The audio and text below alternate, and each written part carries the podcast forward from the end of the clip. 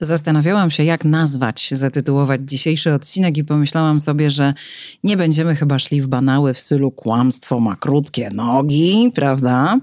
Kłamać trzeba umieć. Co myślisz, Wojtku, e, o tym tytule tego odcinka? Ja w ogóle uważam, że można byłoby postawić kropkę nawet trochę wcześniej. Kłamać trzeba. Aż tak? Umieć, oczywiście. O, oczywiście nie. I to jest w ogóle bardzo, e, bardzo Wam dziękujemy. Po pierwsze, za Wasze głosówki, po drugie, za to, że wspólnie z nami zdecydowaliście się na to, żeby nagrać odcinek o kłamstwie. Może byśmy zdefiniowali kłamstwo na początku. Znaczy, to, że kłamstwo jest mówieniem nieprawdy, to, to jest oczywista oczywistość, ale przed chwilą, zanim zaczęliśmy z Wojtkiem nagrywać, to Wojtek mówi: Ty, a social media? Przecież to jest jedna wielka ściema. No właśnie, no trochę jest, znaczy trochę. No jest, no jak ja pokazuję e, swoje wakacje, na przykład, wiesz, Malediwy i morze plastiku gdzieś tam, który, który spłynął w, w porcie w jeden kąt. Um, jeżeli ja kadruję zdjęcie tak, żeby tego nie było widać, to to jest, to to jest kłamstwo, czy to nie jest kłamstwo? Patrzcie, jak pięknie na tych Malediwach. Palmy, w ogóle złoty piasek. Znaczy, Ale pomijam, pomijam y, ten jeden element, który zepsułby wszystko. Kłamstwo czy nie? Odpowiadając w, zgodnie z moją definicją, tak, to jest kłamstwo.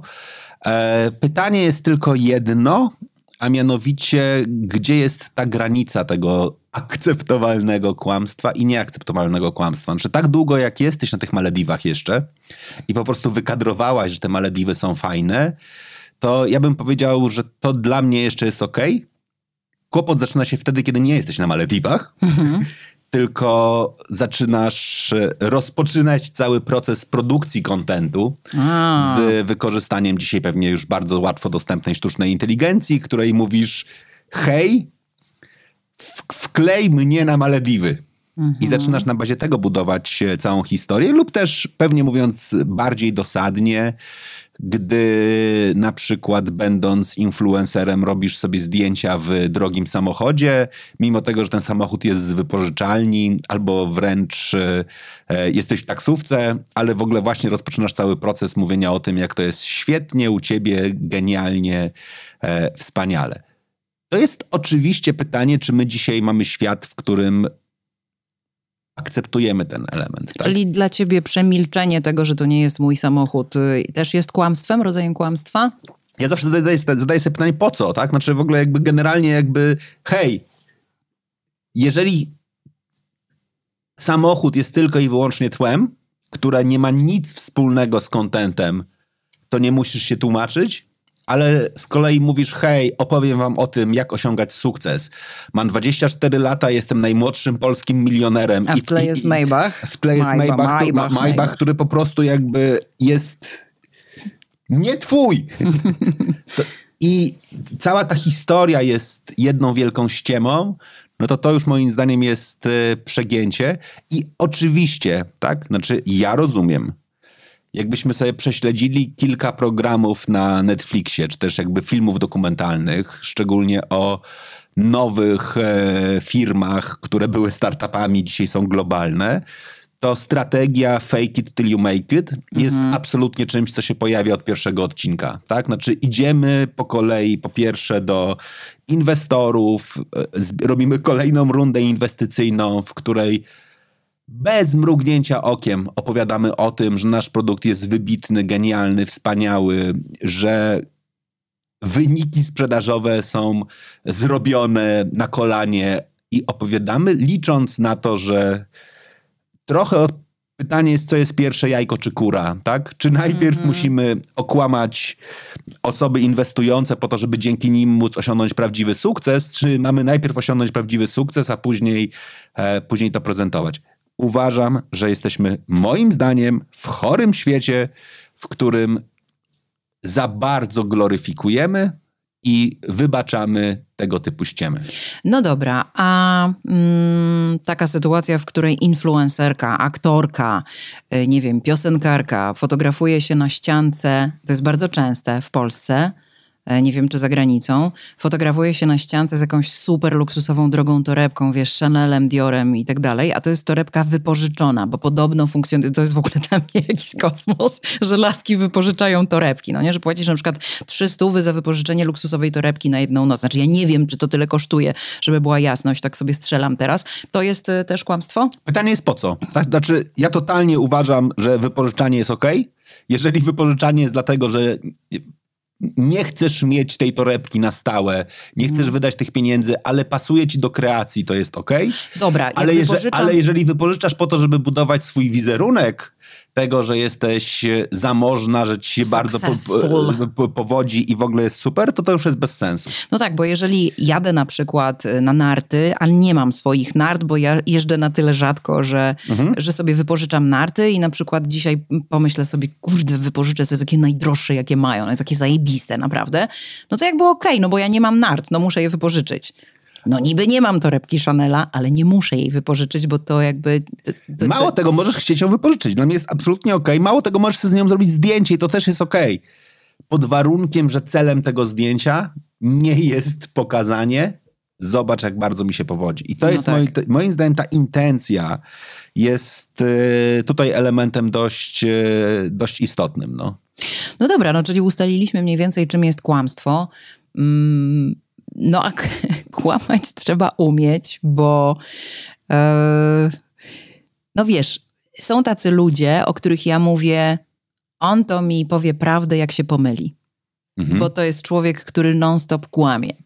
I ja mam na przykład z ludźmi, którzy kłamią, taki problem, że ja bardzo często nie wiem, że oni kłamią, bo to jestem taka troszeczkę pizdeczka pod tym względem. To znaczy, ja, ja ufam ludziom, naprawdę ja wierzę ludziom w ich dobre intencje, wierzę i ciężko jest mi y, przyswoić taką myśl, że ktoś mnie właśnie okłamał, ale zdarza mi się, że się tak przypatrzę i kurde, ty mnie ściemniasz, ja o tym wiem. Czy wiesz, że ja w zasadzie nigdy, kiedy wiedziałam, że ktoś mnie kłamie, nie powiedziałam mu o tym, że wiem? Podobno jest taki trik, taki, taki psychologiczny, że jak wiesz, że ktoś cię okłamuje, to spójrz mu głęboko w oczy, tak bez przerwy, no nie, nie odwracając wzroku w ogóle. I że to podobno bardzo peszy taką osobę. Znaczy w ogóle wydaje mi się, że patrzenie w oczy tak głęboko i wiesz, intensywnie w ogóle potrafi speszyć, ale że podobno jest coś takiego i że w ten sposób dajesz znać, że ty czujesz, że coś tu śmierdzi. Nie wiem dlaczego, nigdy nie powiedziałam komuś, wiem, że mnie okłamałeś, albo wiem, że teraz kłamiesz. Ja mam nawet taki swój mały guilty pleasure.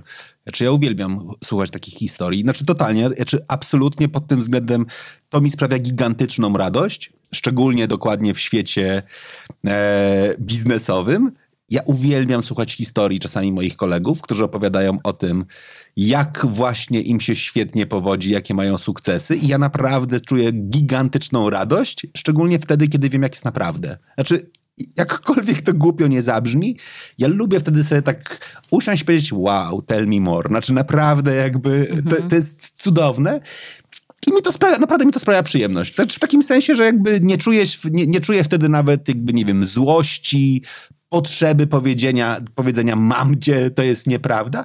Naprawdę totalnie mnie to kręci. No jak, bo badasz mechanizmy, jak, tak, wtedy? Nawet nie, wiesz co, mnie, mnie, mnie zastanawia ten opar absurdu. Znaczy, czasami naprawdę mnie zastanawia ten moment, kiedy słucham, słucham, słucham, słucham i sobie myślę, kurwa, stary, ale przecież ja wiem, jak jest naprawdę. Przecież ma, mało tego, ja tam byłem. Ja, ja znam tą historię też z drugiej strony, tak? Mm -hmm. Ja lubię ten moment, naprawdę A lubię. Czy ty ze względu na swoje doświadczenie i wykształcenie mm, znasz jakiś sposób na to, żeby wyłapać kłamstwo? To znaczy, to trzeba mieć to coś, yy, bo jak się jest kimś takim jak ja, to się raczej tych kłamstw nie wyłapuje, ale to trzeba mieć to coś, czy, czy jesteś w stanie się nauczyć, jak, jak wytropić kłamstwo, kłamcę? Ojejku, wiesz co, odpowiadając wprost. Ja w ogóle was odsyłam w takim razie. I to jest taki moment, do którego was mogę odesłać. A mianowicie mam taką rozmowę na kanale Hera on Air w cyklu rozmów Męskość ma wiele twarzy, gdzie rozmawiam z człowiekiem, który w ogóle zajmuje się zawodowo wykry wykrywaniem kłamstwa. E, no, jest też zawodowym policjantem i jest jakby wyszkolony w formach przesłuchań CIA. Oh, wow. I on tam bardzo dużo opowiada w ogóle o, tych, o tym momencie, w jaki sposób się e, poszukuje kłamstwa. Tak? I tam oczywiście nie mówi tylko o tych elementach, w których e, e zwężają się źrenice, zaczynamy się pocić, elektrostymulacja, czy jakby na, nasze jakby prze, przewodnictwo e, skórne się zmienia i tak dalej. On mówi dokładnie w takich momentach, w których na przykład uciekamy od szczegółów tak? Bo to jest dość mhm. charakterystyczne, że w momencie, kiedy zaczynamy opowiadać o nieprawdę, to zaczynamy wchodzić na wyższy poziom e, ogólności, tak? Znaczy, że zaczynamy już unikać tych wszystkich elementów, które będą takimi haczykami, do których naprawdę można się w przyszłości przyczepić. I oczywiście to dotyczy kłamstwa intencjonalnego. Jest takie kłamstwo, które jest nieintencjonalne, nazwijmy je chorobliwe, w którym osoby z kolei idą w drugą stronę Czyli zaczynają dokładnie jakby podawać nadmierną ilość e, szczegółów, ale to nie wynika z tego, że oni faktycznie ich głównym celem jest okłamanie nas, tylko oni sekrują trochę, trochę taką alternatywną rzeczywistość. Znaczy tu od, odeślę do jednego z najbardziej pewnie popularnych e, mm, e, wierszy dotyczących kłamstwa, czyli wrzuciłeś, Jasiu, list do skrzynki. Wrzuciłem. Ciociu miła. tak, i, i, i, ten moment dokładnie jakby generowania i tam był taki e, oficer, który jak wrzucał, to kucał i ten element jakby dodawania tych wszystkich dodatkowych elementów jest dość charakterystyczny z kolei dla osób, które już tak bardzo mocno nawet wierzą w tę, w tę sytuację, że są w stanie wykreować faktycznie wszystkie rzeczy dookoła. Hmm. No dobra, zdrada to też kłamstwo, prawda? Taka zdrada w związku, w sensie y, y, mam męża, idę się przespać z innym kolesiem. To jest też kłamstwo, prawda? E, jeżeli on cię spyta, czy idziesz się przespać z innym kolesiem, a ty powiesz, tak, idę się przespać z innym kolesiem. I on powie, a okej, okay, chciałem tylko wiedzieć, to, to nie. Ale w, w momencie, w którym tak. umawiamy się na to, że nie sypiamy z innymi mm -hmm. chłopakami i z innymi dziewczynami, a ty mówisz, jak on cię pyta, to ty mówisz, że to nie było, to jest. Dokładnie. E, fałszerstwa podatkowe, e, łamanie prawa, łamanie przepisów, to też wszystko jest kłamstwo, prawda? To też... No właśnie. I to jest w ogóle ciekawe e, pytanie, bo to jest e, pytanie, które na przykład e, zadałem na e, Instagramie. Pierwsza odpowiedź, czy też pierwsze odpowiedzi mnie doprowadziły do łez. Czy lewe zwolnienie lekarskie to kłamstwo? I co? No, w tej chwili już jest dobrze, bo 81% mówi tak, 19% mówi nie, ale mówię celowo, bo bardzo długo było tak, że miałem tylko odpowiedzi na nie. I ja wtedy siedziałem sobie myślałem, kurde, ej, czekaj, jak to jest, że my wierzymy, że lewe zwolnienie lekarskie to nie jest kłamstwo? Ale wiesz co, dla mnie zatrważające jest to, że nadal jedna piąta tych twoich respondentów twierdzi, że to nie jest kłamstwo. Mm, bo, wiesz, 80 do 20%, tak? E, no ja, ja totalnie uważam, że to jest kłamstwo i, i nie, nie, mam co do tego żadnych wątpliwości. E, o co jeszcze pytałeś? Ale czekaj, bo no. teraz ja bym chciał, zanim pójdziemy dalej, to czy, czy ono jest? Okay? Ale co? L, lewe, lewe L4. L4. L4. Lewe L4.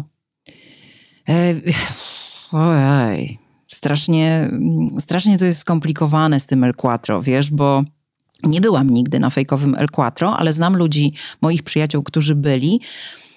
I za każdym razem klepałam ich po plecach, mówiąc, że dobrze zrobili, dlatego że to były sytuacje, w których no, nie byli w jakiś sposób pokrzywdzeni przez pracodawcę albo nie wiem, jakoś tam przez życie, coś im się nie ułożyło, rozumiesz? I to jest takie no, no oczywiście, że to jest niemoralne, no umówmy się. Dlatego teraz ZUS zresztą tak sprawdza, no te kontrole są wzmożone. Ja pamiętam, że y, czytałam takie statystyki, w których jakiegoś kolesia opowiadał koleś z ZUS-u, że jakiegoś kolesia zastali, wiesz, na drabinie, jak skrobał sufit przed remontem, bo mu żona kazała zrobić, no nie? Wiesz, dlatego był właśnie na, na L4. No jest to niemoralne i jest to niefajne, bo Jezus, nie umiem odpowiedzieć na to pytanie. No. Nie wiem. Nie wiem.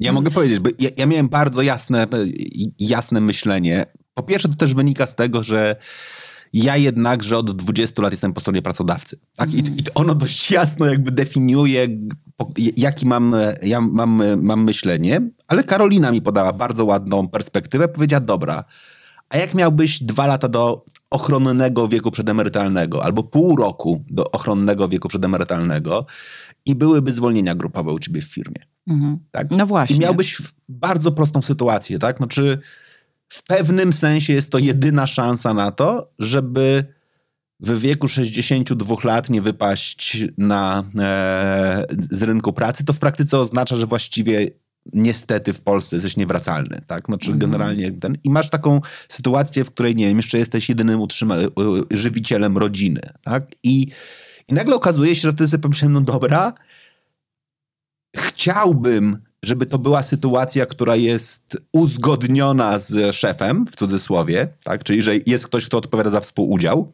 czyli, że przychodzi i mówi, Wojtek, rekomenduję ci, żebyś poszedł. Sorry, to jest najlepsze, mhm najlepsze możliwe rozwiązanie. No bo wtedy nikt nie cierpi na tym, znaczy nikt, nikt, prawie nikt na tym nie traci, tak? No dalej, skoro jest ono naciągane, to, e, to, to pewnie ktoś traci, ale kurde, no i to jest dokładnie ten moment, w którym jednakże jak sobie myślimy o tym, no to to jest wszystko relatywne. Wiesz co, bo wiesz być może dlaczego mm, tyle ludzi y, odpowiedziało, że, że fałszywe, znaczy fejkowe L4 to nie jest kłamstwo? Dlatego, że ludzie mają takie podejście mm, oko za oko, ząb za ząb. Tak, totalnie. Czyli Państwo mnie dyma, ja wydymam państwo. Dokładnie. Fir... Albo pracodawca mnie dyma, ja wydymam jego. I... To, totalnie tak. Znaczy, Rafał Żak, pozdrawiam cię bardzo serdecznie. Jeden z najlepszych mówców w Polsce. Ma takie swoje piękne wystąpienie, taki stand-up biznesowy, e, właśnie o uczciwości, który zaczyna od słów mama została wezwana do szkoły, bo jej dziecko ukradło długopis swojemu koledze wraca do domu, siada z tym dzieckiem i mówi: Powiedz mi, dlaczego ty mu ukradłeś ten długopis? Wystarczyło powiedzieć: Ja bym ci przyniosła z pracy. Doskonałe. O losie.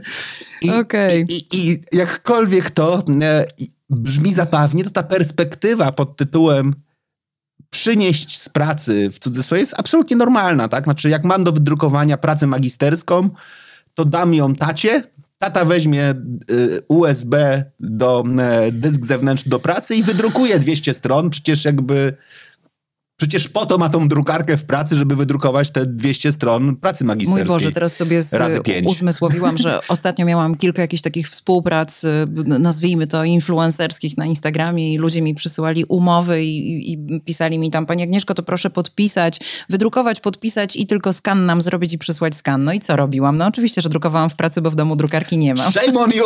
Shame on... I teraz, no, i teraz widzisz, i teraz oczywiście zadamy sobie pytanie, tak, czy wydrukowanie pięciu stron razy 500 stron to jest to, to jest to samo, ale myślę sobie, że to, to przekonanie, pójdźmy dalej, bo drugie pytanie, które zadałem, to czy ukrywanie wiedzy o tym, że kolega w pracy nawala, nie dowozi, obija się i tak dalej jest ok? I czy to też jest kłamstwo? I teraz 71% mówi tak, to jest kłamstwo, mhm ale dalej 30 mówi nie. Czyli mogę widzieć, że mój kolega popełnia błędy, a dalej jakby akceptowalnym jest to, że nikomu o tym nie mówię. Nawet jak przyjdzie mój szef i mnie spyta, hej, a jak on sobie radzi? Jak on sobie radzi, to powinienem powiedzieć, jest okej. Okay. Jeżeli mówisz, że jest ok, a wiesz, że nie jest, to jest kłamstwo, ale zawsze możesz powiedzieć: Ej, szefie, ale kim ja jestem? To jest mój współpracownik. Pracujemy na przykład na tych samych zasadach, mamy taką samą pensję, mamy te same stanowiska. Kim ja jestem, żeby oceniać jego pracę? To ty jesteś od tego, żeby ocenić jego pracę. Ja się nie czuję kompetentny. Nie uważam, żeby wtedy to było kłamstwo. No ono no tak, ale... Taka odpowiedź czekaj, sugeruje, czekaj, czekaj, że coś jest nie tak prawdopodobne. Cholera, jasna. Znaczy właśnie powiedziałaś wprost, okej, okay, nie będę brała odpowiedzialności i mm. nie będę go, go, go, chroniła. Ja byłam w takiej sytuacji, dlatego próbuję odnieść to do siebie teraz. Znaczy ja myślę sobie, że tak naprawdę to wielu, wiele z nas, z nas było, znaczy regularnie, nie wiem, e, jak pracujesz, nie wiem, w zespole handlowym, to wiesz, że twój kolega raportuje wizyty, których nie odbywa, mm -hmm. tak? Mało tego, wszyscy wiedzą, że on ich nie, nie odbywa, a z drugiej strony nic, nic nie mówią. Pewnie idąc dalej, tym tropem. Teraz mi się przypomniało, 20 parę lat temu e, robiłem taki program dla e, telewizji, nazywał się Miasto Marzeń. Koncept tego programu był bardzo prosty. Chodziło o to, żeby zwiększyć motywację i zaangażowanie ludzi e, w regionach objętych dużym bezrobociem. Czyli wybraliśmy dwa miasta w Polsce, Czaplinek i Lesko. Chcieliśmy tam pojechać z kamerami i robić reality show. Zadanie było takie proste, bardzo prosty koncept, tak? Znaczy powiedzieliśmy, hej, jeżeli ludzie publicznie, czyli w telewizji podejmą zobowiązanie dotyczące ich aktywizacji zawodowej, czyli że na przykład zakładają swój własny biznes, to trudniej im się będzie wycofać. Więc z czym byśmy chcieli tam pojechać, znaleźć ludzi, którzy są bezrobotni, zachęcić ich do założenia biznesu. Mało tego, nam jeszcze była bardzo prosta idea, jeżeli w ogólnopolskiej telewizji pokażemy ten biznes, to jest duże prawdopodobieństwo, że to będzie taki, takie duże, wiesz, boom marketingowe, reklama, reklama wspierające, uda im się. Chcę powiedzieć o czymś jednym, no bo pierwszy problem, który mieliśmy, to jest z zespołem realizacyjnym, jak znaleźć tych ludzi. No więc wpadliśmy sobie na bardzo prosty pomysł. Zadzwonimy do Urzędu Pracy, poprosimy o dane osób zarejestrowanych i się z nimi skontaktujemy. Więc mhm. dostaliśmy z Urzędu Pracy osoby za, za, zarejestrowane jako bezrobotni. I problem polegał na tym, że do wszystkich, których dzwoniliśmy i mówiliśmy dzień dobry, mamy twoje nazwisko jako osobę bezrobotną, chcielibyśmy cię zaprosić na spotkanie. Wszyscy nam odpowiadali, nie mogę, jestem w pracy. Okej. Okay. Znaczy, okazało się, i to jest w ogóle pytanie, tak? Czy, czy praca na przykład na czarno jest kłamstwem. No teraz... tak, w stosunku do, do państwa, które nie, nie, nie, ma z tego podatków, no jest. Um, jeżeli już y, y, poruszyłeś wątek w ogóle telewizji. No, telewizja to, kłamie, to wiemy. Radio, telewizja, wszyscy kłamiemy.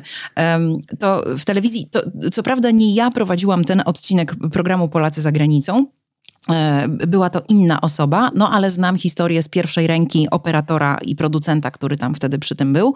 E, no jest e, sytuacja taka, że gdzieś tam jakieś miejsce w świecie, Laska jest bardzo chętna, żeby wystąpić w programie, ale nie może. Próbują ustalić z nią jakiś termin, ona mówi nie, wtedy nie mogę, to może wtedy nie, wtedy nie mogę, może wtedy nie, wtedy nie mogę. No to sorry, słuchaj, no nie wystąpisz w tym programie, bo my już nie możemy dłużej czekać, mamy zobowiązania produkcyjne, jedziemy, nagrywamy. Ona mówi, słuchajcie, to może mój chłopak wystąpi. Dobra, dawaj chłopak chłopaka, niech wystąpi. Zrobili, tam zrobili powiedzmy casting, e, sprawdzili, koleś spoko gada, mm, nada się, więc, e, więc nakręcili odcinek. Jest emisja odcinka w polskiej e, telewizji, odcinek poszedł, dzwoni do producenta ta dziewczyna z awanturą karczemną. Mówi, jakim prawem wy pokazaliście mój dom? Jaki twój dom? Przecież ty nie wystąpiłaś w tym programie. Oczywiście, że nie, ale mój chłopak pokazał. Słuchajcie, okazało się, że ten chłopak, jej nie było wtedy, ale on miał klucze do jej domu. On z nią nie mieszkał. On w telewizji pokazał jej dom jako swój, a być może, wiesz, tam jeszcze było jakieś ich wspólne zdjęcie, więc w ogóle kompletnie nikt się nie domyślił. A wiesz, ja, no, to nie jest nasza rola żeby ekipy, weryfikować, która, tak, skąd macie nieruchomość. Czy to jest na pewno twoje mieszkanie? Wiesz, no przecież no, no, no, no nie, nie, będę robiła z siebie idiotki i nie będę zadawała takiego pytania. No i koleś pokazał nie swój dom jako swój. Przeka- przekonując całą Polskę, która oglądała ten odcinek, że to jest jego dom, a dziewczyna zadzwoniła do nas z awanturą. No wiesz, no jakby mamy raczej czyste ręce, ale zobacz, ludzie potrafią robić tak głupie rzeczy, bo o ile jestem w stanie zrozumieć kłamstwo, które ma y, spowodować, że unikniesz kłopotów na przykład, nie wiem, no próbujesz się jakoś tam ratować, próbujesz ratować kogoś. No ale pokazywać w telewizji, wiesz, publicznie, co widzą ludzie, nie swój dom jako swój, to to już trzeba być głupkiem, no za przeproszeniem, no. No to, to, to takim bezczelnym kłamczuchem, takim, takim, takim nie wiem, co, co, co sobie koleś myślał, no. To w ogóle poruszyłeś bardzo ważne, ważną rzecz. To prawnicy by się musieli wypowiedzieć, ale z tego co wiem, składanie fałszywych zeznań w momencie, w którym nie jesteś świadkiem, tylko oskarżonym, e, nie jest składaniem fałszywych zeznań. Znaczy, mm -hmm. świat jednakże akceptuje to, że jak jesteś osobą oskarżoną, to rzadko kiedy przychodzisz i mówisz, hej, tak to ja. znaczy, że generalnie wtedy, wtedy nie jest mało tego, jeżeli dobrze rozumiem, pierwsza linia e, e, rodzinna, czyli rodzice, którzy składają fałszywe fałszywe, e, fałszywe zeznania względem dzieci chyba też nie odpowiadają za, składanie, za składanie okay. fałszywych, e, fałszywych zeznań, e, bo w naturalny sposób świat już zaakceptował, że rzadko kiedy będzie tak, że matka przyjdzie i powie, tak, nie no, to on zabił, nie na bank. O, o, oczywiście, jakby mało tego, jakby u mnie ostrzył nóż. No, jakby, no, no nie, znaczy ten świat faktycznie jakby to chyba, to chyba pilnuje. No dobra, to usłyszmy w takim razie, co na ten temat mówią słuchacze. Cześć. Czy można kłamać? Według mnie nie można. Nie ma mniejszych, większych kłamstw. Kłamstwo jest zawsze kłamstwem. Więc absolutnie nie uważam, że jest wytłumaczenie na, jakie, na jakiekolwiek kłamstwo. Bo jak jest kłamstwo, to nie ma szacunku. A jak nie ma szacunku, to nie ma miłości, nie ma zaufania, nie ma niczego. Hmm. Tak, kłamstwo to kłamstwo i z tym się zgodzę, definitywnie, ale uważam, że są mniejsze i większe kłamstwa. Są takie małe kłamstewka, które są dość nieszkodliwe i sama je niestety stosuję. Yy, jest to z, w jakiś tam sposób nie, no niefajne, ale myślę, że to są takie kłamstwa, o których wszyscy wzajemnie wiemy, że one się zdarzają. Może nie, nie do końca wiemy, kiedy akurat to jest nieprawda, a kiedy prawda, ale wiemy. No, kto z nas nie okłamał kiedyś osoby, z którą się umówił, że no nie może się dzisiaj z nią spotkać, bo taki po prostu straszna rzecz się stała, coś tam wypadło. No wszyscy to robimy. Ostatnio to zrobiłam. Powiedziałam mojemu koledze, słuchaj, przepraszam, muszę odwołać nasze spotkanie, bo jestem zawalona robotą. A wiesz, co zrobiłam?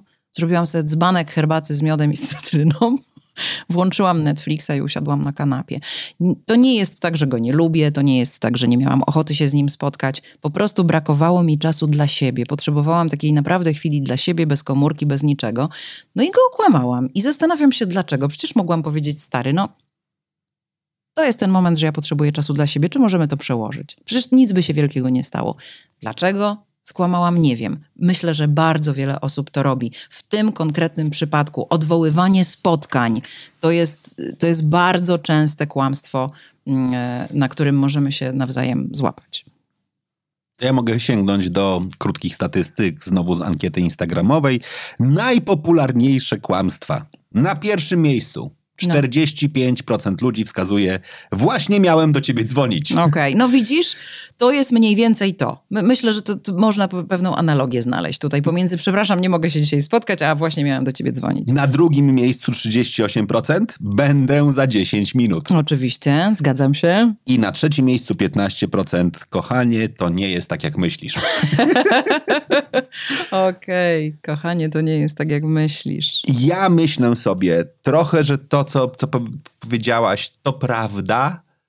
Tyle tylko, że świat musiałby nie nagradzać nas za kłamstwo. Tak? Znaczy w takim sensie, że jeżeli byś powiedziała temu swojemu koledze, nie chcę się z tobą dzisiaj spotkać, wprost, nie chce mi się. Wolę zrobić sobie dzbanek herbaty. Tak, odbierz to dobrze. Herbata wygrywa dzisiaj z tobą. Mhm ale nie czuj się odrzucony, tak? Umówimy się innym razem. Znaczy, krótko mówiąc, na liście moich wewnętrznych priorytetów dzisiaj spotkanie z tobą przegrywa ze spotkaniem z herbatą. A czy uważasz, że mm, to, czy tak zrobimy, czy, czy powiemy szczerze, czy okłamiemy tę osobę, z którą mieliśmy się spotkać, zależy od tego, jaki stopień zażyłości mamy z tą osobą, bo ja zauważyłam, że bardzo bliskich osób nigdy w tej kwestii nie okłamuje i bardzo bliskim osobom, takim przyjaciołom od serca albo rodzinie, Yy, dobra, tacie czasami potrafię nakłamać, że tam nie zdążę, nie mam czasu, nie, nie coś tam. Yy, ale takim naprawdę bardzo bliskim osobom, zawsze mówię, słuchaj, nie chce mi się dzisiaj, przepraszam, po prostu mi się cholera nie chce. I oni to rozumieją totalnie. Ale z takimi troszeczkę dalszymi znajomymi jakoś nie mam odwagi pójść w taką szczerość, wiesz? Może to zależeć od, zażył, od stopnia zażyłości, czy nie? Nie wiem. Hmm. Znaczy odpowiadając, naprawdę nie mam bladego pojęcia. Nie robisz tego, nigdy nie kłamiesz, że, że coś tam wiesz. Jakbyś, no nie wiem, nie zadzwoniłeś nigdy do mnie, no nie, nie odwołałeś nigdy naszego spotkania, ale nie robisz tego? Że, że odwołuję spotkania? Regularnie to robię. Ale y, z powodów prawdziwych? To znaczy inaczej, mów, przekazujesz tym osobom, y, podajesz im powody prawdziwe odwołania tego spotkania, czy nie? Ojejku, one zawsze są prawdziwe. W hmm? takim sensie, że nie, nie mówię im brutalnie, nie chce mi się. Okay. Tylko najczęściej mówię, muszę zrobić coś innego, ale okay. to nie jest dlatego, że muszę zrobić coś innego w takim rozumieniu, że. E, że nie muszę tego robić. Tak? Znaczy, mhm. faktycznie bardzo rzadko kiedy mam tak, że po prostu się z kimś nie umawiam, jeżeli nie mam, znaczy byłem umówiony i odwołuję spotkanie, jeżeli mi się nie pojawiło coś innego, choć mam świadomość tego, że z perspektywy relacyjnej to jest dokładnie to samo. Znaczy, wpadło mi coś, co na liście moich priorytetów jest wyżej niż, e, niż wy. Ojejku, ale kurczę, no to musielibyśmy sobie pójść dalej na przykład, tak? Czy nieprawdziwe komplementy są kłamstwem, tak? Czy jak siedzisz z kimś i chcesz go zaciągnąć do łóżka i mówisz mu, wyglądasz wspaniale, wyjątkowo jesteś genialny, mimo tego, że na twojej wewnętrznej liście jest to góra trójka. Mm-hmm. O, no, jeżeli bym była u niego trójką, a powiedziałby mi, że zajebiście wyglądam, to na pewno byłoby to kłamstwo. E, no tak, no jasne, że tak. I wiesz, i, przepraszam bardzo, że to wy, wyciągnąłem dokładnie ten bardzo prosty przykład, ale świat nas uczy że czasami kłamstwo jest nagradzane. Jest nagradzane, dostajemy gratyfikację. W szkole zadałem pytanie, jakie jest najczęstsze kłamstwo.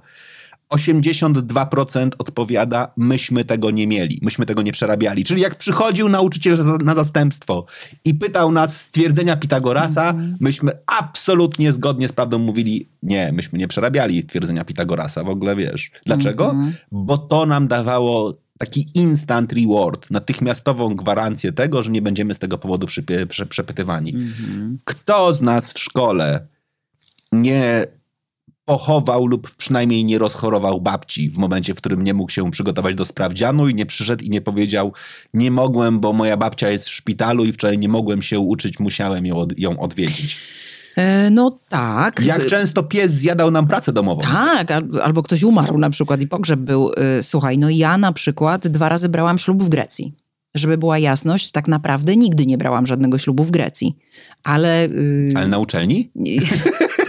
Słuchaj, moja siostra, która mieszka w Anglii, yy, ma córkę i zabranie dziecka ze szkoły w Wielkiej Brytanii no wiąże się z pewnym ryzykiem tak w roku szkolnym, no z takim, że, że dostaniesz jakąś karę, no to, to, po prostu tak nie można, tak? Dziecko musi chodzić do szkoły. Jeżeli nie masz dobrego wytłumaczenia, dla którego zabierasz dziecko ze szkoły w roku szkolnym, to po prostu nie możesz go zabierać poza, nie wiem, feriami, wakacjami.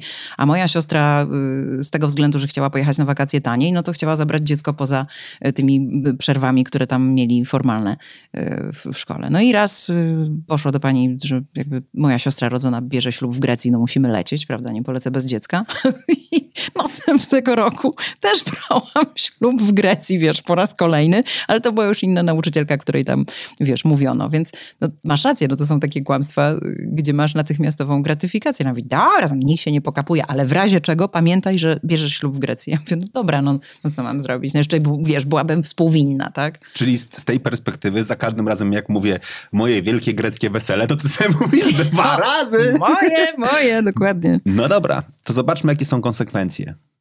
Cześć Agnieszko, Wojtku e, i za z tej strony. Moim zdaniem istnieją kłamstwa większe i mniejsze, natomiast e, niebezpieczeństwo w używaniu kłamstwa mniejszego jako takiego wytłumaczenia, że chce się kogoś chronić, niesie za sobą niebezpieczeństwo, że to małe kłamstwo zacznie rosnąć, czyli nabierzemy apetytu na to, żeby kłamać i będziemy kłamać coraz bardziej, czyli to kłamstwo będzie się rozrastało, no i wtedy już e, zapędzimy się w tak zwany koźróg kłamstwa, bo już nie będzie takie niegroźne. A tą chyba taką najniebezpieczniejszą formą kłamstwa jest zdrada. Zdradę bardzo trudno wybaczyć. To znaczy, jeżeli już raz się zawiedzie czyjeś zaufanie, to potem bardzo trudno jest je odbudować.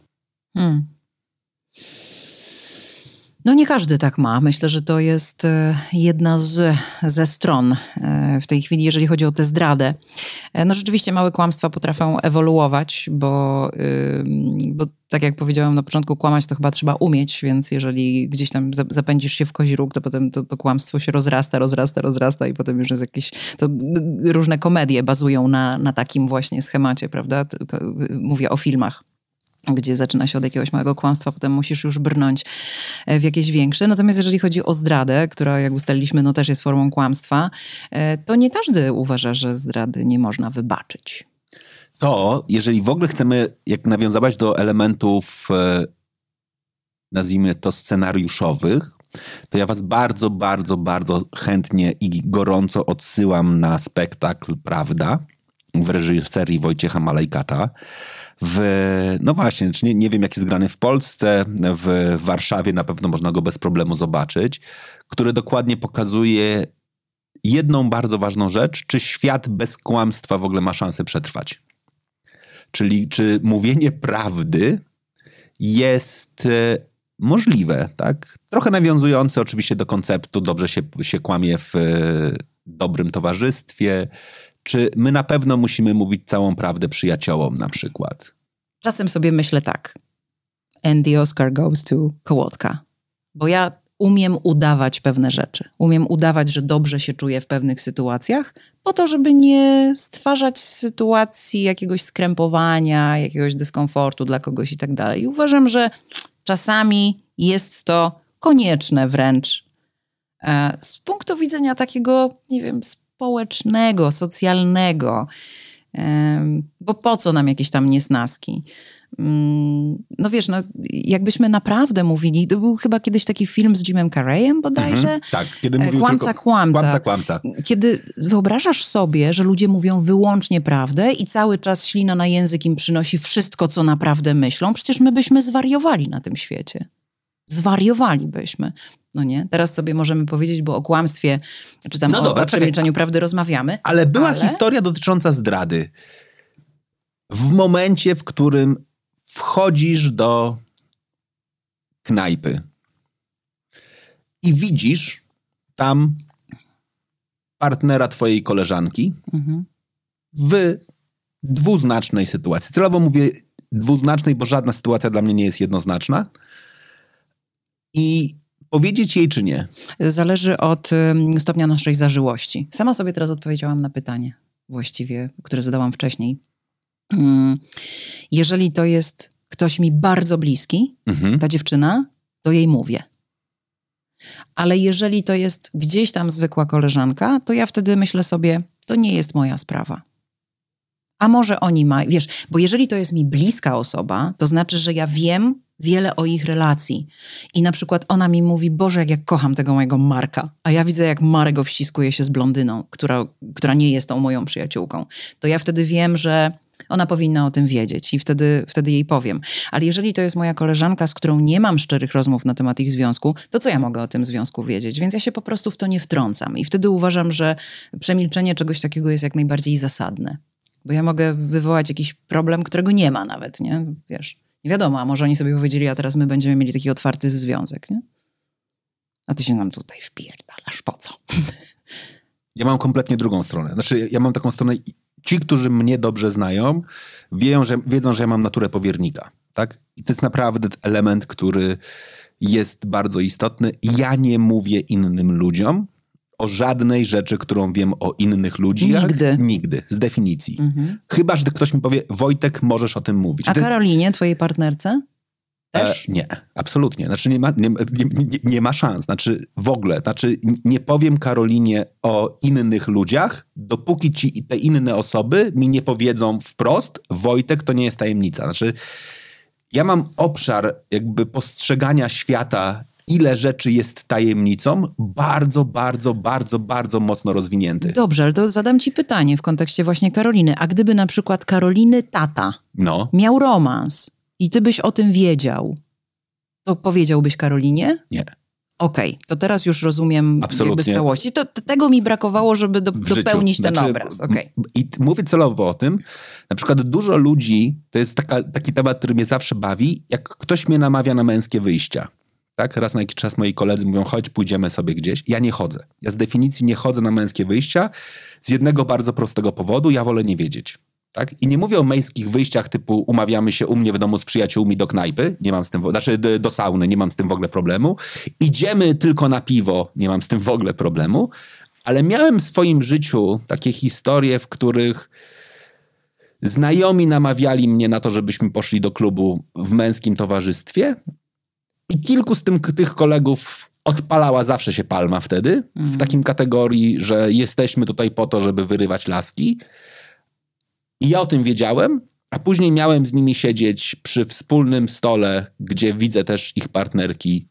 Ten, najgorsze było to, że ci, którzy się najbardziej odpalali, to są te najwię, najba, największe ciche wody. Znaczy, mm. że w takim sensie, że ja wtedy siedzę i mówię, kurwa stary, znaczy ja wiem, co ty w weekend robiłeś.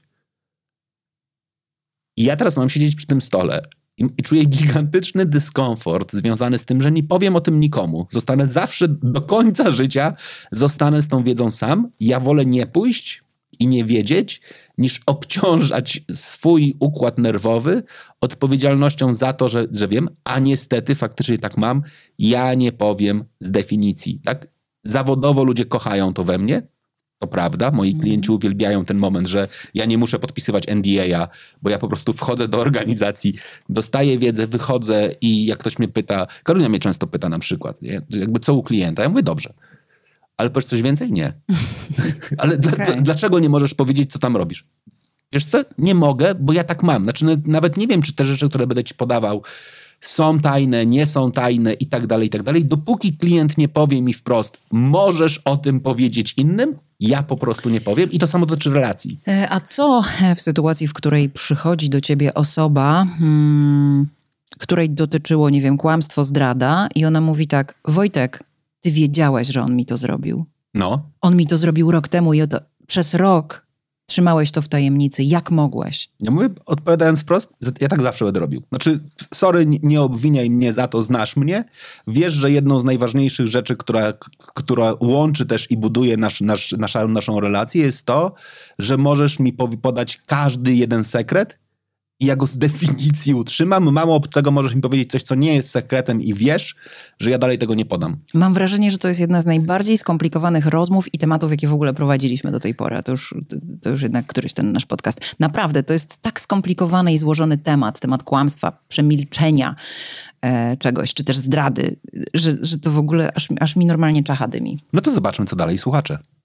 Ogólnie jest bardzo ciężko komuś zaufać, jeżeli ktoś kłamie, okłamuje nas. Według mnie jest to tak, że można kogoś okłamać w dobrej wierze, jeżeli chcemy zrobić na przykład komuś niespodziankę, ale jeżeli ktoś nas okłamuje, to znaczy, że narusza nasze zaufanie, którym obdarzyliśmy tą osobę i według mnie no nie powinno się tak dziać.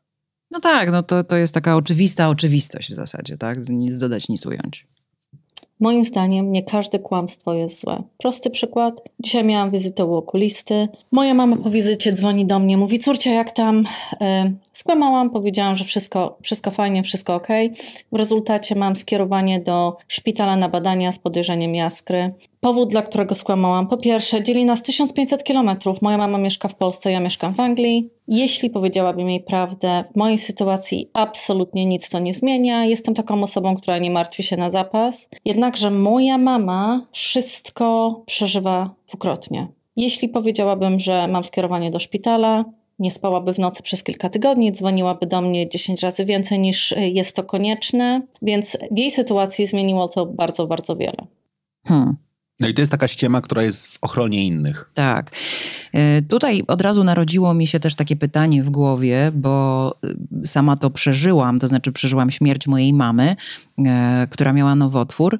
Mm, czy dzieci na przykład należałoby chronić właśnie kłamstwem, że wszystko będzie dobrze, albo że wiesz, pan doktor powiedział, że mama z tego wyjdzie na przykład, nie? Ja już nie byłam dzieckiem, kiedy moja mama była chora, bo ja już wiesz, już byłam pełnoletnia. Moja siostra była dzieckiem, bo miała kilkanaście lat. Mm, I, i wiesz, takie, takie właśnie takie zatajanie prawdy. Y, czy powinno się dzieciom mówić, albo czy partnerom też powinno się mówić, no bo też y, słyszałam o takich przypadkach, że zdiagnozowano u kogoś bardzo ciężką chorobę, śmiertelną być może, nie wiadomo czy z tego wyjdę, ale partnerowi będę ściemniał do, ostatnie, do ostatniej chwili, dopóki, wiesz, sam nie zauważy, że coś jest nie tak. Hmm. Ja mogę powiedzieć, bo to jest e, chyba pierwsza, co tym mówię w ogóle publicznie. E, to jest moja historia. Ja 20 lat temu e, miałem podejrzenie nowotworu. To takie dość bardzo poważne. Nikt nie wiedział o tym. Absolutnie, dobra, wiedziała o tym jedna, jedyna osoba, e, oprócz lekarza. Tak? I jakby uznałem, że ta informacja nie wpłynie na nikogo dobrze. Tak? Znaczy oprócz tego, że jakby też mam taką cechę, która powoduje, że ja nie lubię, jak się ludzie nade, nade, mną użalają. W związku z czym, mimo tego, że wyglądałem wtedy bardzo źle e, i miałem no, faktycznie bardzo długo złe wyniki, później się okazało, że wszystko było dobrze, ale jakby okej. Okay Natomiast faktycznie ludzie mnie pytali, jak, jak, się czujesz, co u ciebie, źle wyglądasz, czy wszystko w porządku? Ja zawsze odpowiadałem tak, wszystko w porządku, jestem tylko zestresowany, albo mhm. przepracowany, albo tysiąc innych e, ściem. I dalej uważam dzisiaj konsekwentnie, że to, że nie mówiłem, było ok, ale kiedyś mój psychoterapeuta zadał mi jedno bardzo ważne pytanie, które zmieniło mi kompletnie perspektywę. Zrobił po prostu odwrócenie, powiedział: Hej, gdyby to była odwrotna sytuacja. Ale wiesz, czy, miałeś... gdybyś, czy gdybyś był rodzicem, chciałbyś wiedzieć, że twoje dzieci są chore? Tylko ty miałeś podejrzenie, a co by było, gdyby zdiagnozowano u ciebie nowotwór? Czy postąpiłbyś wtedy tak samo? Eee, myślę, bo, że bardzo długo tak. Wiesz, bo ja. Znaczy, do, a widzisz, to już tego nie rozumiem. Znaczy, ja... do, do, momentu, do którego, do, do którego byłbym w stanie oszczędzić innym niepotrzebnego, e, niepotrzebnego, niepotrzebnego martwienia się, to tak, chyba, i to jest bardzo ważna różnica, że przyznanie się w cudzysłowie i powiedzenie daje innym ludziom możliwość zareagowania. Tak? Czyli, że to nie jest tylko, że was obarczam wiedzą i teraz z nią dilujcie sobie sami i się, i się martwcie, ale podaję wam ten fakt po to, żebyście wy mogli zareagować i mi pomóc, nie wiem, skonsultować mhm. z lepszych lekarzy i tak dalej, i tak dalej. Tylko tak? wiesz, mówisz, że gdybym miał oszczędzić komuś niepotrzebnego martwienia się, y, tylko jakim prawem decydujesz za kogoś, tak. Y, co, co jest niepotrzebnym martwieniem się, czy potrzebnym martwieniem się, no jakby mm, tutaj, tutaj na przykład ja mam zupełnie inne zdanie. To znaczy o takich rzeczach trzeba mówić, bo mm, oczywiście, że to są bardzo ciężkie tematy, ale kurde, no gdyby ktoś mi bliski do końca mnie ściemniał, mając jakąś śmiertelną chorobę, do końca mnie ściemniał, że wszystko jest ok, to byłabym wściekła, bo być może wiesz, że ludzie w takich krytycznych momentach przewartościowują też swoje życie często. Oczywiście, że nie, powinny, nie powinniśmy czekać na krytyczne momenty, żeby, y, żeby jakaś tam hierarchia ważności rzeczy, ludzi w Twoim życiu była właściwa, ale no niestety tak jest, że my, dobra, jeszcze trochę popracuję, dobra, tutaj zarwę jeszcze kilka nocek, kilka weekendów, jeszcze trochę zarobię, potem się tym zajmę, potem odpocznę, potem poświęcę czas rodzinie. Może czasami właśnie takie, takie wiadomości są potrzebne po to, żebyśmy przewartościowali sobie troszeczkę wszystko i życie i w ogóle. I... A w drugą stronę, czekaj, bo teraz masz no. sytuację, w której leżysz w szpitalu no. i lekarz twoim bliskim mówi sorry, według naj, jakby zgodnie z najlepszą wiedzą medyczną dajemy trzy tygodnie. No. I teraz masz pójść do tej osoby i jej powiedzieć, czy powiedzieć, że lekarz powiedział, że wszystko będzie dobrze, trzymaj się, walcz, jeszcze z tego wyjdziemy? A znaczy, poczekaj, bo nie zrozumiałam, komu lekarz mówi? E, nie, że, pacjentowi. Że... Przekazał, przekazał rodzinie. Twój bliski leży w szpitalu. On nie wie, jaki ma jeszcze jakby stan zdrowia. Lekarz najpierw ciebie wziął A, okay. i powiedział, hej, Aga, najpierw, zanim przekażemy wiadomość lub też z tobą chciałem uzgodnić, co powiemy pacjentowi. Byłaby to najtrudniejsza rozmowa w moim życiu, ale bym ją przeprowadziła. A co z dawaniem, ja... a co z dawaniem nadziei? Nadzieją to się głupcy karmią. Nie, no wiesz co, ja bym chciała, może może inaczej, ja bym chciała wiedzieć, gdybym to ja leżała na tym szpitalnym łóżku, chciałabym wiedzieć, że zostały mi trzy tygodnie. Nie chciałabym, żeby mnie ktoś ściemniał, nawet według swoich najlepszych intencji, nawet myśląc, że a co jeśli lekarz się pomylił. Nie chciałabym, żeby zatajano przede mną taką informację. Chciałabym wiedzieć, że zostały mi trzy tygodnie i żebym mogła wykorzystać te trzy tygodnie tak jak, tak jak chcę, no.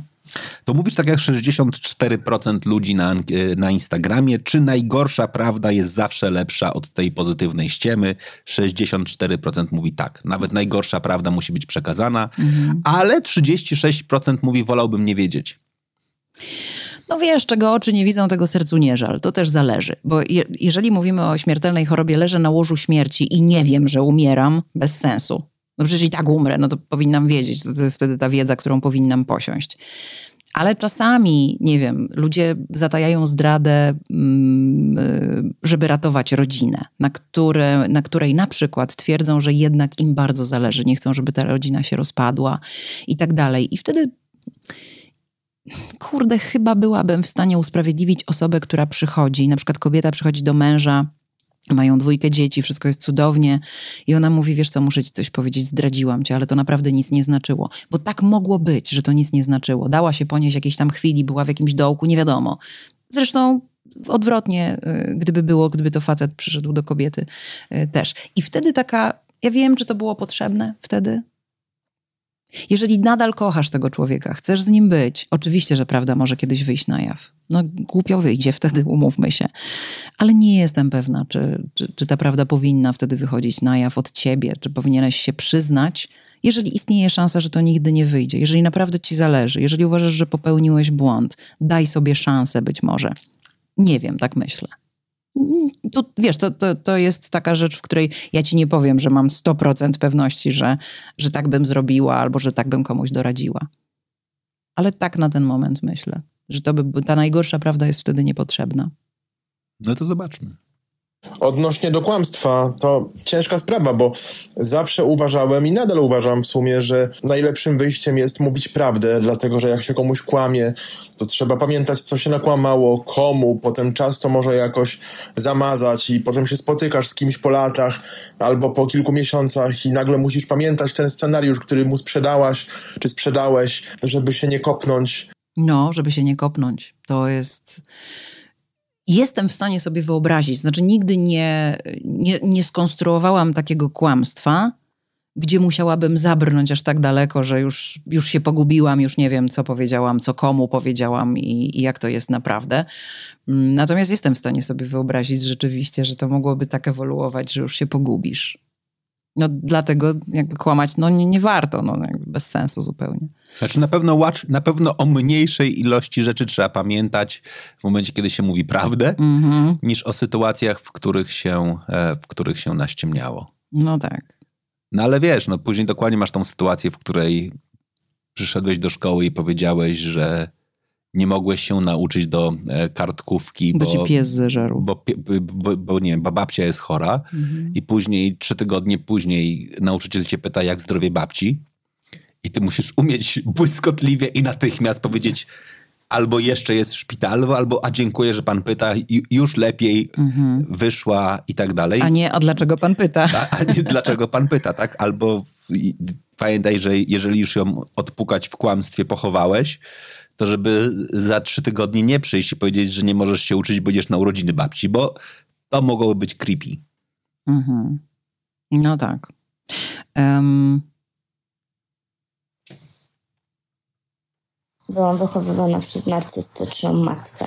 Kłamstwo było na porządku dziennym. E, wychodząc z domu miałam mm, tłuczone w głowę jak mam mówić, co mam mówić, jak ktoś mnie zapyta, jak się uczę, co mam odpowiadać, jak jest w domu, miałam mówić to, co nakazała mi matka. Na dzień dzisiejszy jeszcze jestem w swoim mieście postrzegana jako osoba, która skończyła nie wiadomo jaką ilość studiów, robię nie wiadomo jakie cuda. Po prostu na dzień dzisiejszy jako dorosły człowiek brzydzę się kłamstwem, nienawidzę, wolę, żeby ktoś przemilczał, niż mam mi jakąś historię powiedzieć. Mm-hmm. No, tutaj wydaje mi się, że w przypadku matki, e, tej, tej toksycznej, tej narcystycznej matki, to było takie pokłosie tego, tego polskiego, co ludzie powiedzą, no nie? Że u nas jednak y, bardzo długo, zresztą jeszcze pokutuje taka, taka myśl właśnie i tak ludzie sobie zadają pytanie, Boże, co ludzie powiedzą, zwłaszcza wydaje mi się w mniejszych miejscowościach, gdzie ludzie są mniej anonimowi mm, że to jednak jest ważne, więc y, udawajmy, że wszystko jest ok, a jeżeli udajemy, no to kłamiemy też, tak?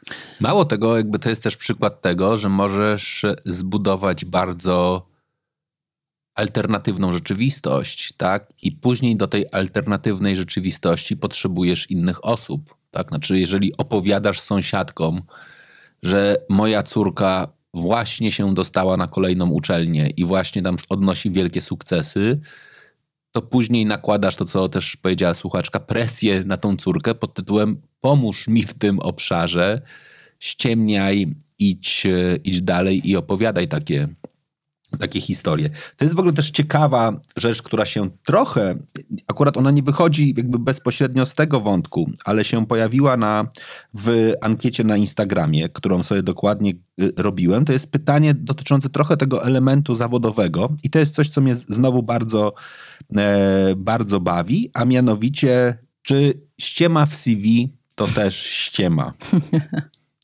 I, to, I tu z jednej strony jest fajnie, bo 95% mówi, że tak. Dalej jest 5% osób, które mówi, że nie. Ale No właśnie, bo to jest dokładnie ten moment, kiedy zaczynamy budować alternatywną wizję siebie trochę.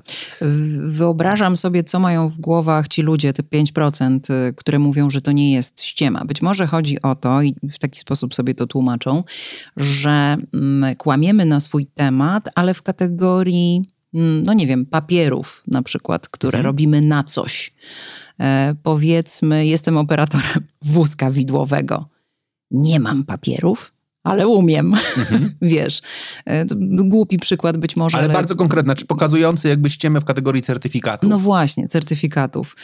E, z tym, że no tak, no nadal to jest, nadal to jest ściema. Wiesz, nie umiem akurat odnieść się do takiej sytuacji, dlatego że ja nie posiadam czegoś takiego jak moje CV. To znaczy, ja w 25, w ciągu 25 lat pracy zawodowej nigdy nie napisałam CV, bo nie potrzebowałam. To znaczy, przechodziłam płynnie z firmy do firmy, ponieważ swoje umiejętności jakby no tak. Ale, ale wiesz, no, to, to, jest zupełnie co innego, pracujemy, więc nie wiem. Pracujemy jednakże mimo wszystko w trochę innej rzeczywistości. Tak? Znaczy, w mediach, sorry, ale ilość mediów jest bardzo mała tak? No tak, Sprawdzenie tym, nas nawzajem jest bardzo proste. Wiesz, albo jesteś, albo jesteś na antenie, albo nie jesteś tak. na antenie. Znaczy ciężko jest napisać, mam doświadczenie dziennikarskie, mimo tego, że jakby na antenie ciebie nie ma, tak? No mhm. jakby to jest, to jest trochę ten inny aspekt. Ale jestem w stanie sobie wyobrazić, że w dowolnym zawodzie, w którym jest po pierwsze bardzo duża konkurencyjność, a po drugie, no ta weryfika- weryfikowalność jest żadna, tak? No bo jedynym miejscem sprawdzenia to są albo twoje rekomendacje, albo to, że ktoś faktycznie na bieżąco sprawdzi twoje umiejętności, no to wiesz, no, możesz napisać wszystko, tak? Znaczy, mhm. obsługiwałem największych klientów w Polsce i na poziomie CV, czyli zaproszenia cię na rozmowę, bo to jest tak, znaczy taka intencja. Jak dopiszę dodatkowe rzeczy, to mnie zapro, zaproszą na rozmowie, a na rozmowie to już jakoś wybrnę. Tak? Mhm. Znaczy, jakby każdy z nas wie, że jak miały, to, to szkoła nas tego uczy, że jak dostajesz pytanie, jak zbudowana jest dżdżownica, to musisz odpowiedzieć, że dżdżownica wygląda jak trąba słonia, a słoń to już proszę pani profesor. Ale I, wiesz I każdy umie odwrócić jakby ten obszar, tak? Tylko i wiesz, i ta bariera CV jest takim elementem, który po prostu cię dopuszcza do tej szansy, obronisz się czy nie. Ale to znowu, e, tak jak e, rozmawialiśmy już e, o fejkowych L4 jak państwo mnie dyma, to ja wydymam państwo, albo jak pracodawca mnie dyma, to ja wydymam jego. To, to, to, nie jest tak, że panuje powszechne przekonanie, tylko nasi pracodawcy nas bardzo często oszukują. Mhm. To nie dotyczy wyłącznie Polski. Jakby nasi szefowie nas kłamią. I ja na przykład, szefowie to jest od 25 lat, jak tylko pracuję zawodowo, szefowie to jest e, to jest to stanowisko, na którym ja widzę te kłamstwa. No bo to, to jakby, tylko wiesz, no co, powiesz szefowi, szefie, ale niech mnie kłam, nie, nie, kłamie szef albo nie, nie ściemniaj mi tutaj. Um, I może dajemy sobie takie prawo, że okej, okay, oni i tak będą nas ściemniać, oni i tak będą podawać fałszywe powody, dla których nie dostaniemy podwyżki, oni i tak będą lawirować gdzieś tam, wiesz, przy wszystkim, więc co ja się będę przejmował? To ja nakłamię w CV i zobaczymy, jak pójdzie. To jakoś mhm. to będzie. Czyli coś takiego, wiesz, oko za oko, no nie? No, generalnie mamy absolutnie jakby niski współczynnik zaufania. No to w momencie, kiedy żyłam w szczęśliwym związku, to była, wydawało mi się, że to była wręcz, e, no, no to jakiś taki raj był dla mnie. Byłam mocno przekonana, że kłamstwa i zdrady nigdy w życiu bym nie, nie wybaczyła. Natomiast w sytuacji, kiedy to się wydarzyło i dowiedziałam się, że, że zostałam zdradzona, to już tak nie oceniałam tego zero-jedynkowo tylko patrzyłam przez pryzmat całej naszej przeszłości i, i tego, co miało miejsce wcześniej. E, no i nie przebaczyłam, bo dowiedziałam się o innych wcześniejszych kłamstwach i zdradach. Natomiast gdyby to był ten jeden raz, podejrzewam, że zmieniłabym zdanie i bym na pewno wybaczyła. Ja nie. O widzisz, i to jest taki moment, który ja zawsze będę mówił. Jest taka, że tak powiem, kulturowa, ona wywodzi się z plemion jednakże afrykańskich, taka, taka symbolika trzech małpek, które mają zasłonięte oczy, zasłonięte usta i zasłonięte e, uszy. uszy, która dokładnie de definiuje trochę szczęście, nie widząc zła, nie mówiąc zła, nie słysząc zła. Odpowiadając wprost, ja wierzę, że czasem nie, lepiej nie wiedzieć. Tak? Znaczy, ja, mhm. ja będę bardzo często podpowiadał. Na razie za, zacznę od sytuacji dotyczącej e, pracowników.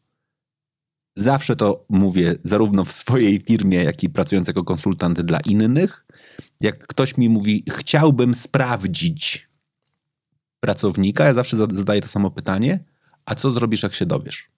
Tak? Znaczy, jeżeli robisz sprawdzam, to licz się z konsekwencjami, że później musisz, musisz zrobić. Jeżeli wpadasz na pomysł pod tytułem, nie wiem, sprawdzę, czy mój pracownik chodzi naprawdę na 12 wizyt dziennie, jak raportuje, a ty masz przypuszczenia, że 8, ja mówię, lepiej się uśmiechaj i akceptuj, bo jeżeli powiesz sprawdzam i mu udowodnisz, to musisz zareagować. Tak? I teraz ta, to reagowanie jest na, na dwa sposoby. Albo musisz wybaczyć, i jak wybaczasz, to musisz ustalić moim zdaniem nowy standard, czyli powiedzieć sobie, dobra, oszukiwałeś mnie, chciałbym, żebyśmy ustalili, że nie będziemy się więcej oszukiwać, ale jednocześnie musimy coś zmodyfikować, albo mówisz konsekwentnie koniec, tak? Znaczy ja osobiście absolutnie uważam, że zdrada nigdy nie jest winą jednej strony. Mhm. Czyli jeżeli mówisz sprawdzam, zdradzałeś mnie, zdradzałaś mnie i chcemy na tym budować dalej, to musimy sobie powiedzieć, dobra, to jak będziemy inaczej ze sobą żyli, jak będziemy się inaczej komunikowali, ustalali, czego krótko mówiąc brakowało, zabrakło i tak dalej, że doszło do takiego momentu, w którym zaczęliśmy zdradzać, bo nie da się powiedzieć przyłapałem cię, znaczy da się powiedzieć przyłapałem cię i koniec, tak? Nie wybaczam, zrywamy relacje i tak dalej, ale nie da się wybaczyć, a czy nie da się być w relacji i nie wybaczyć, tak? Znaczy, bo to też są czasami takie osoby, które mówią, nie wybaczę ci zdrady, no ale, ale dla dobra pozostałych będziemy razem. No właśnie. Bo jak komuś nie wybaczysz i chcesz żyć dalej, to to na pewno się rozpierdzieli. Ja nie umiem sobie tego wyobrazić, takiego życia ze świadomością, że mój partner mnie zdradził. E, no właśnie, bo nawet gdybym powiedziała, że wybaczę, to pewnie bym nie wybaczyła po prostu. To by zawsze we mnie siedziało, byłaby ta zadra. E, i to by się i tak rozpieprzyło w pewnym momencie, więc więc nie jestem w stanie sobie, sobie tego wyobrazić. W ogóle, ponieważ hołduję takiej zasadzie, że życie jest bardzo proste, że to ludzie sobie je komplikują, to staram się jak najmniej komplikować to życie. I tak jak przyznałam się do, do, drobnych kłamstw, w sensie, przepraszam, nie mogę się dzisiaj z tobą spotkać, bo coś mi wypadło. Jestem bardzo zajęta, zostaję na kanapie z, z kubkiem gorącej herbaty. To to są takie, te, takie jakieś tam niewinne rzeczy i tego nawet gdzieś nie podciągam pod jakieś kłamstwo. No, po prostu. Czasami, czasami się tak robi z różnych powodów dla świętego spokoju, po to, żeby nie sprawić komuś przykrości. Yy, ale ale po, po co? To też nie rozumiem, po co ludzie budują jakieś takie, wiesz, piramidy właśnie kłamstw. Um, bo to się zawsze zaczyna od jakiejś małej rzeczy, a potem to już urasta do czegoś takiego, że ciężko w ogóle się z tego wy, wy, wykaraskać, wytłumaczyć. Um, I faktycznie to strasznie podkopuje wtedy zaufanie. Ja wręcz jestem zdania, że nawet tak zwani fuck friends, wiesz, friends with benefits, ludzie, którzy po prostu spotykają się dla, dla jakiegoś tam wspólnego fanu i seksu, też powinni być w jakiś sposób monogamiczni względem siebie. Wiesz, wiesz o co mi chodzi? Jakby to, to jest kwestia nawet higieny. Mhm. Takiej higieny i mówię tutaj wprost o zdrowiu mhm. intymnym.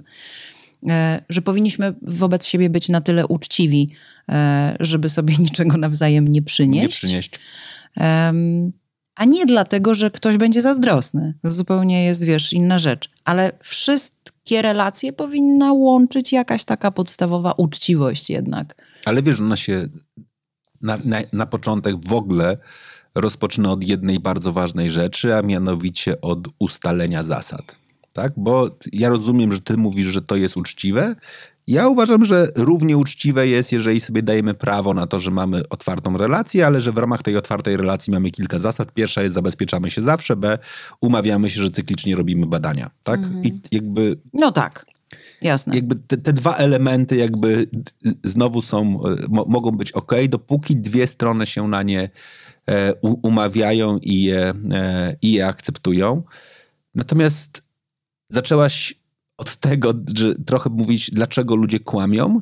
To ja mam odpowiedź, dalej będę mówił tą samą. Po pierwsze, bo mogą. Mm. Po drugie, bo krótkoterminowo tak jest łatwiej. Tak? I to myślę sobie, że od tego trochę zaczynamy. Po pierwsze, ja mogę powiedzieć dwie bardzo ważne perspektywy. Moją i mojego brata. Jezus, to jest chyba pierwsza rzecz, którą powiem już w ogóle tak ten. Jak byliśmy nastolatkami, szczególnie tymi starszymi nastolatkami, czyli bardziej 16 lat, a nie tam 13, i chodziliśmy na imprezy, każdy z nas dostawał tą samą, to samo zadanie, a mianowicie najpóźniej o 12 lub o 1 w domu. Ja mam obsesję dotrzymywania tego zobowiązania, czyli punktualności, w związku z czym ja byłem w domu zawsze punktualnie i zawsze pijany, co oznaczało, że dostawałem po prostu, wiesz, baty, kłopociki mhm. przerąbane. Mój brat zawsze, wracał zawsze nad ranem i zawsze trzeźwy. Znaczy, bo zdążył. No bo po prostu mówiąc brutalnie, jak kończyliśmy w cudzysłowie pić o tej samej godzinie, czyli o, o pierwszej w nocy, to ja na pełnej bani wracałem do domu. Mój brat zdążył wytrzeźwieć. Zdążył wytrzeźwieć do rana. Ja go nienawidziłem za to. Tak? Nie znaczy, było konsekwencji? E, wiesz co, i paradoksalnie on miał mniejsze. Znaczy, bo on miał tylko i wyłącznie za to, że nadużył e, zaufania, czyli obiecał, że wróci, a nie wrócił. A ja miałem przerąbane, bo dotrzymałem zobowiązania, ale w sumie nikt mi nie mówił, że mam wrócić trzeźwy. Znaczy miałem być punktualnie, więc byłem punktualnie i moi rodzice zamiast powiedzieć wspieramy to, dziękujemy, jesteś absolutnym zuchem, fajnie, że jesteś punktualny i że na tej pełnej bani leżysz u siebie w pokoju i żygasz do miski, co jest znacznie lepsze tak naprawdę niż to, że nie wiemy, co się z tobą dzieje i przez północy się denerwujemy, to oni dalej bardziej wspierali to jego tą jego ściemę, która zawsze była oparta o ściemę, że on nie może wrócić, że nie ma autobusu, bo tam zawsze było to, to samo, tak? On tam, nie wiem, tak yy, dzwonił na stacjonarny mówiąc yy, odjechał mi ostatni autobus, tak? Wszyscy kuźwa wiedzieliśmy, że ten ostatni autobus nie odjeżdża, bo ostatni autobus od, odjeżdża pierwsza 14, a nie jak on dzwonił o 12. I to, że on ściemniał w tym obszarze było bardziej wspierane i, gratyfiko- i, i, i miał więcej gratyfikacji niż ten, który był frajerem, uczciwym i tak dalej. I w ogóle myślę sobie, że to frajerstwo mówienia prawdy jest niestety kulturowo bardzo słabe. Znaczy, znowu, my, my czasami oczekujemy, żeby nas ktoś okłamał, tak? Naprawdę, jak jesteś menedżerem i pytasz handlowców, czy zrobisz wynik, to wolisz tych, którzy ci powiedzą tu i teraz, tak, zrobimy wynik, niż tym, którzy przyjdą szczerze i powiedzą, nie, nie dowiozę. No to taka propaganda sukcesu, to też się z, z, tym spotkałam oczywiście w kolejnych firmach, w których pracowałam i też to, to jest takie, wiesz, jesteśmy najlepsi, jesteśmy zajebiści. Wcale nie jesteśmy. No i właśnie ten. I teraz wiesz, no bo ja jako menedżer później muszę pójść na zarząd i powiedzieć, hej, nie zrobimy wyniku. A tak to mhm. dostałem fejkowe dane od swoich ludzi, którzy brzmią, z, z, zrobię wynik. Na koniec się nie uda, będę tym spóźnionym bratem, który nie, nie wrócił, no i już się mleko rozlało, to już wiesz, to już nikt, nikt, nikt nic nie będzie mówił. Znaczy, ja uważam, i teraz było bardzo ważne pytanie, które, e, które zadałem, czy my okłamujemy również sami siebie? Mój serdeczny przyjaciel Antoni, pozdrawiam cię serdecznie, to jest w ogóle zdanie, które on kiedyś mi naprawdę w takiej trudnej rozmowie mi powiedział i on powiedział, Wojtek, ludzie mają taką tendencję, że kłamią. Mało tego, bardzo często okłamują sami siebie. I wiesz, co jest najgorsze? Mm. Że oni wierzą w swoje własne kłamstwa. Mm -hmm. I myślę sobie, że czasami tym takim trochę wyzwaniem jest to, że my okłamujemy samych siebie. Mm -hmm. Zobacz, postanowienia noworoczne tak. o których nagrywaliśmy odcinek. To jest, Ale widzisz, to, to jest ja, nic innego jak okłamywanie samego siebie. Ja już powiedziałam, że ja postanowień noworocznych nie mam, ponieważ jestem realistką i nie zamierzam się więcej okłamywać, że coś zrobię, jak czegoś nie zrobię i wiem, że zazwyczaj tego po prostu nie dotrzymam. Więc, y, więc, więc tak, no oczywiście masz rację, to jest, to jest bardzo dobry przykład. No i na przykład Ula pisze nam, mówię sobie, że w tym miesiącu zaciskam pasa i żadnych nowych ubrań. I potem pojawia się okazja. Tak? To jest dokładnie okłamywanie samego siebie. Po pierwsze, najpierw o tym, że będę konsekwentny i mi się uda, a później jeszcze wmawianie sobie, że że jest ta, e, że jest ta okazja. Gdy mówię sobie, dziś wypiję te trzy litry wody, a potem i tak tego nie dowożę i generalnie mówię, w sumie nic się nie stało. Tak? I to są takie, takie rzeczy, które dokładnie się pojawiają. Agnieszka mówi, że nigdy nie okłamuje samą siebie.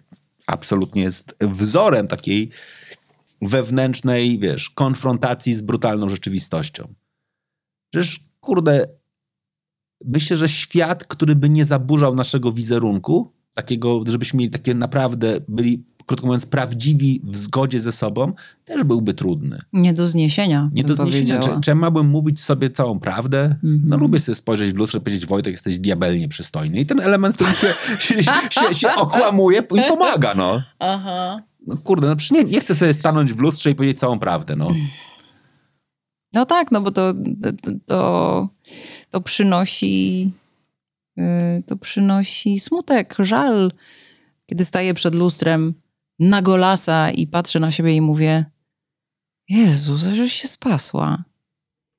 E, to jest mi smutno. A jak sobie wciągnę brzuch, przechodząc koło lustra i powiem, dobra, nie jest tak źle, to się oszukuje, ale wtedy jest mi, wiesz, łatwiej i lepiej, no nie? Znam ludzi, którzy na przykład jak wchodzą na wagę, to pod wagę podkładają ręcznik. Naprawdę. O serio? I to, I to jest ten moment, kiedy wtedy ona, wiesz, ma, nie ma twardego mhm. podłoża, więc generalnie pokazuje te kilka kilogramów mniej i jest zdecydowanie lepiej. Wiesz co? E, rodzajem okłamywania samej siebie chyba jest... E, rzeczywiście mam, mam trochę pierdolca na punkcie tego, że nie, nie umiem utrzymać wagi takiej, jaką chciałabym mieć i utrzymać. I na przykład jak idę do sklepu i rewelacyjnie wyglądam w ciuchu, który ma rozmiar 42, to i tak go nie kupię. Bo ja zawsze będę widziała na metce 42. To nie jest mój rozmiar w życiu, co ty. Przecież ja mieszczę się w 38, nie?